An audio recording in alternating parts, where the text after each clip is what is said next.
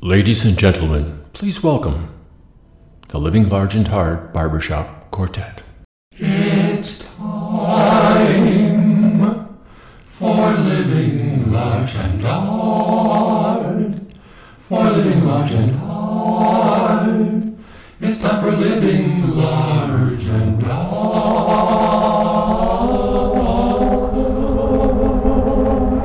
Welcome to Living Large and Hard. Once again, if you've been here before, if you haven't been here before, welcome to Living Large and Hard. Coming to you from the Skybox. Uh, this is part of a series I'm doing of my brushes with fame. It just, there was, well, some things happened at concerts, so I expected the person who was having the concert to be at the concert, but I did not expect to see them in the circumstances that I interacted with them. Does that make sense? Kind of does to me. Hopefully, it does to you. Uh, the rest of these were all random occurrences, and I was never really starstruck by any of them.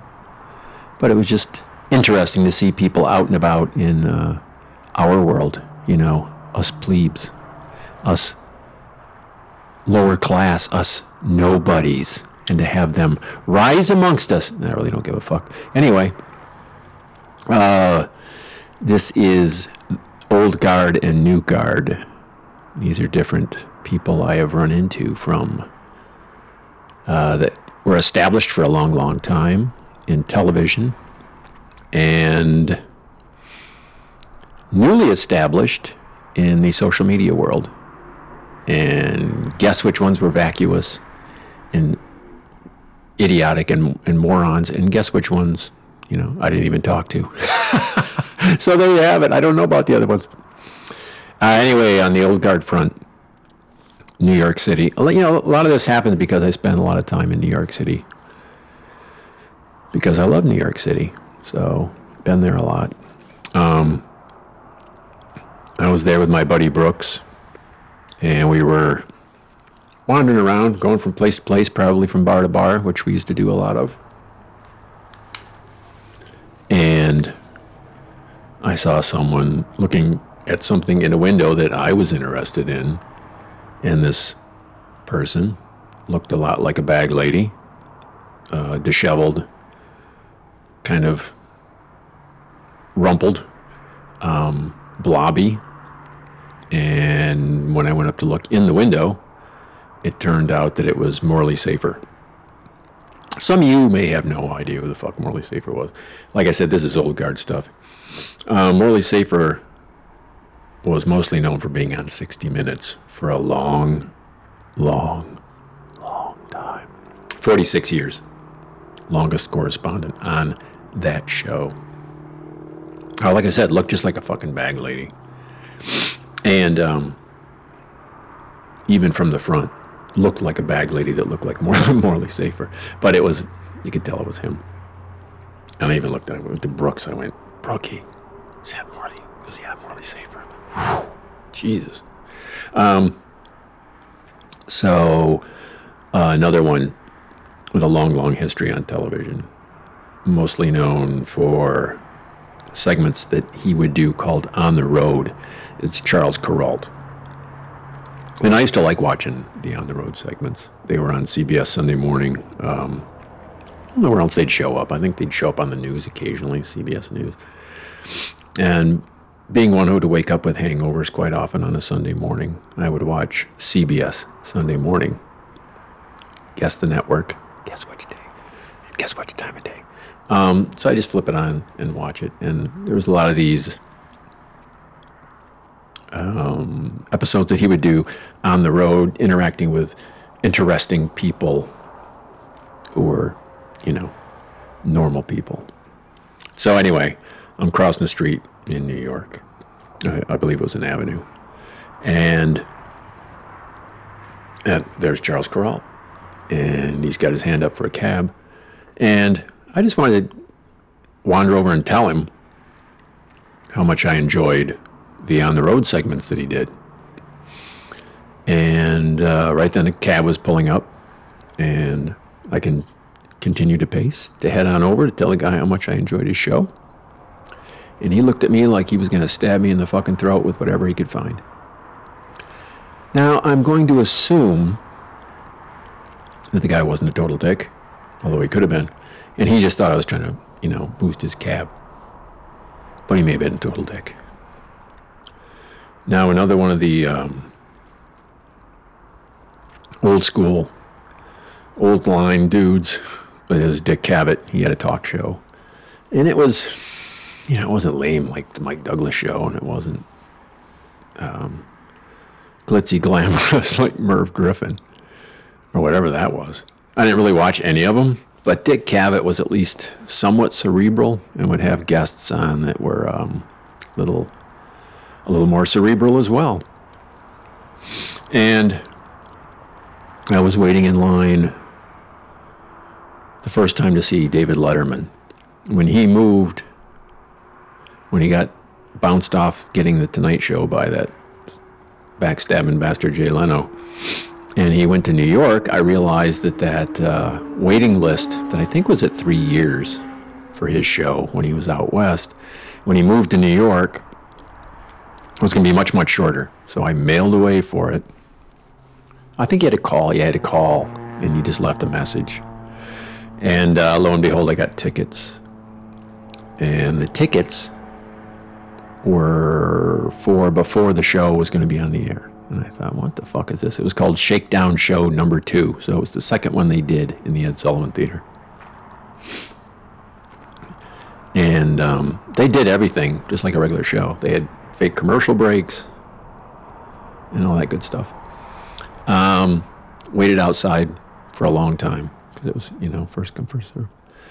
And uh, ended up sitting right behind, if any of you were Letterman fans, like I was for a long, long, long, long time. I think it was a 15 year anniversary. They were doing the highlights, and I went, you know what? Last five years, it kind of been the same shit as the last, you know, the previous 10. So I, I never used to miss a show. I would tape it, like literally tape it with the VCR. And this VCR weighed as much as a six year old child. And the top would pop up. You put the tape in, and the remote was remote, but it was wired to push like stop, start, stuff like that. And it had the two dials, uh, uh, 2 through 13, and then UHF. I even I can't remember how you even set the fucking time. Might have been like an egg timer with a string or some shit. Anyway, never missed a show, but then I got to go to the show and get there. If you remember the show, there was a monitor that he would look at with a clock on it. So ended up sitting right behind that fucking thing between between me and Letterman in like I think it was second or third row was this fucking clock monitor thing for most of the show. So the next time I got tickets, I was like, fuck, I'm not getting up front. Not happening. Because I'm going to get screwed. And the Ed Sullivan Theater is very, very wide, but very shallow. So there, there are no bad seats. So took my time, got there, you know, cool guy waited. And they came out and said, We need seven people. We need seven people. And I went, Holy fuck, we can be on, we're going to be on a segment. Let's go, let's go. And so me and the second ex, Mrs. Living Large and Hard, we went, we go, ah, that's us. And they took us and they took us in and they sat us. I was in the same fucking seats. They didn't need anyone for a segment. I guess they just, I guess everyone else figured out they didn't, no one wanted to sit there unless they suckered you into sitting there. So anyway, Shakedown show number two, waiting outside, uh, second time. As I'd said, this is, they'd done the show. And uh, lo and behold, who comes out? David Letterman. And uh, I'll get back. To, I'll, I'm gonna re, I'm gonna, you know, bring that one up again. But working the line, like just walking on the line, like, what is this? What's going on? Uh, who is this for? What's going on? Oh, who are you? Where are you from? Dick Cavett. Man, is he short? He he must be like four eleven and three quarters. Little short guy. Um, still looks exactly like Dick Cavett. And uh, just working the line. I, I, I found it implausible that he did not know that that was a Letterman show. Um, and I think he just wanted to work the line, is my guess. when I went to Michigan State, um, used to ride my Brontosaurus. When I went to Michigan State that one year, um, I was going between classes, and uh, there was Geraldo Rivera when he was a very, very young, very hip um, reporter. He had mutton chops and you know mustache, and he was dressed all cool. And I don't know, I can't remember what he was on campus for. And back then, he was a cool dude, not the um, right wing knucklehead that he is now. So there's that. There's Morley Safer, Charles Kuralt, Dick Cavett, Geraldo Rivera.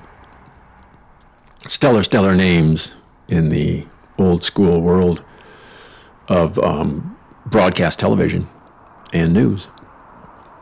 I guess you could call Dick Cavett newsworthy because he would have people on that were in the news or, or well known um, newsworthy people about the news. So it's kind of newsy, uh, if you know what I mean. Now, at the New Guard, these social media Muppets, they're named Niki and Gabi, N I K I and G A B I. And they have 9.6 million followers on YouTube. And together they have 6 million on Instagram. Uh, they're 25. They're 25 now. When I met them, would have been almost three years ago. And what how I met them was they rented my house, the mini mansion, when I had it on Airbnb because I was going fucking broke and I had no other way to um, earn earn money except to rent my house out, which which worked out well because I didn't have to get another full time job to cover expenses. Didn't work out well because people are assholes. Met some very nice people. Uh, met a lot of assholes. Did have a murder there. If you have not listened to the Murder at the Mini Mansion box set, two people got shot in my living room on a New Year's Eve. And no, I was not there. It was rented out. So you can go and, and look up that episode. Now it's all in one episode. It was three that I combined. So that's kind of assholeish behavior. You know, having a party where people get killed in someone else's living room. Do that. Do that in your own home. You know, it's less for me to clean up. So anyway, these guys rented my place. Guys, these women rented my place, and um, they just man, a lot of attitude, a lot of fucking attitude for little tiny people. I mean, I thought Dick Cavett was was small. These people made Dick Cavett look like uh, a Sasquatch. Little tiny women. Real um dumb. Just flat out dumb. Uh, please, when you're done, can you leave the keys through that mail slot? Excuse me, through that mail slot when you're done. Put the keys through there. Hmm? Right there that I'm pointing at, that mail slot. When you lock the door, put the keys back through there. Oh, okay. Uh, where were the keys when they left? Well, the door was unlocked and the keys were on the mantle. Thanks. Um, I'll, I'll throw a, a link up to their YouTube videos, to their YouTube channel at Living Large and Hard on Facebook. Living Large and Hard is also on Instagram. I'm on there. Mostly that's just uh, me taking pictures of stuff that I come across that I think are amusing, beautiful, entertaining, or none of the above. Just fucking felt like it. So these damn dopes um, were at my place and just, oh, they showed up six hours, no, was it six, six and a half, six and a half hours late. Well, we'll be there at four. Okay, I'm going to have to really hustle to get the place ready because I have other people coming, you know, that are leaving that day. So once I get off work, I'll I'll run right over there and get that ready for you because I care about you as one of my customers, and I know you won't fuck me by. Or we're to be there at probably we're running a little late. We'll be there about five. Oh, you know, we're, we're just my my sister's not ready yet, so this is at like six thirty. So we'll be leaving soon. Okay. And then he showed up after 10. So that, that made me really, I love it. I love waiting in my own house for someone else to show up because I can't do all the shit that I would do in my own house, like watch porn and things like that on the 75 inch TV in fake 3D. But let's keep that between ourselves. Um, I had to like, I had to sit in the fucking living room and just wait. But which one was it? Gabi, the the really, really messed up one. Um, like I said, these these ladies are 25. They both had plastic surgery. Niki, not so much. You could tell it's just a bit, but still, why have any? You're 25. Um, but Gabi's had a lot, and uh, it shows. So Gabi started uh, an OnlyFans page, which is where people pay you a monthly subscription and tips for photos. It's used a lot for pornography. Um, it's used a lot for softcore, things like that. So what she did, which caused national attention. Not that any of you probably heard about it because it's among people who are into that kind of stupid shit and get outraged by this kind of thing. But she uh, posted something about I can't keep my panties on. And for $3, you could go to her OnlyFans page and see what that was about. Are you intrigued? I know I would not have been. So, what it was, uh, she had a video from when she was a kid that her father shot. And there's speculation about how old she was, but she was definitely a, a child. From what I've heard, I didn't see it, don't care to see it. And main guess was around five or six years old, and she's dancing around. And someone asks a question. She goes, I can't keep my panties on, and pulls her skirt up. And nobody was clear whether what was under there was exposed or not. But anyway, there was a lot of screaming about, you know, child porn, and rightly so, and uh, baiting people to child porn. And she got kicked off OnlyFans, which was tragic. And her sister's, you know, whoa, that's a horrible thing for the family. Oh, God, give me a fucking break. So that's what it's come to. 25 uh, year old knuckleheads with 10 million followers. When back in the day, you'd have someone like Morley Safer who was on one show for 46 years. I guess he could have used some plastic plastic surgery because I mean, because at the end he wasn't looking too swell. But anyway, so that takes us uh, from the old guard and the new guard. I've I've done sports. More of them coming up are going to be um, New York City moments, like people who I think of quintessentially being New Yorkers that I ran into, who are also at least somewhat famous. Um, quite a few from the music world, some from acting, television, other television, not, you know, fossils. And uh, there was a couple other incidents that were rife with celebrity sightings. I just happened to be in those places at those times to see a lot of people that are are or were famous. So I'll throw up a link to Niki and Gabi's idiocy. I mean, it's worth watching just to see what 10 million people will subscribe to and the vacuousness of it. Um,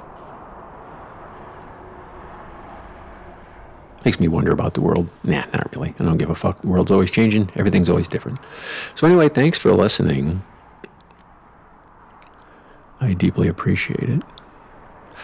And uh, yeah, did that sound sincere? How about this one? Thanks for listening. I deeply appreciate it. It means a lot to me. I can go on living now. Um, as always, we're high above Route 309 here in Allentown, Pennsylvania, in the skybox.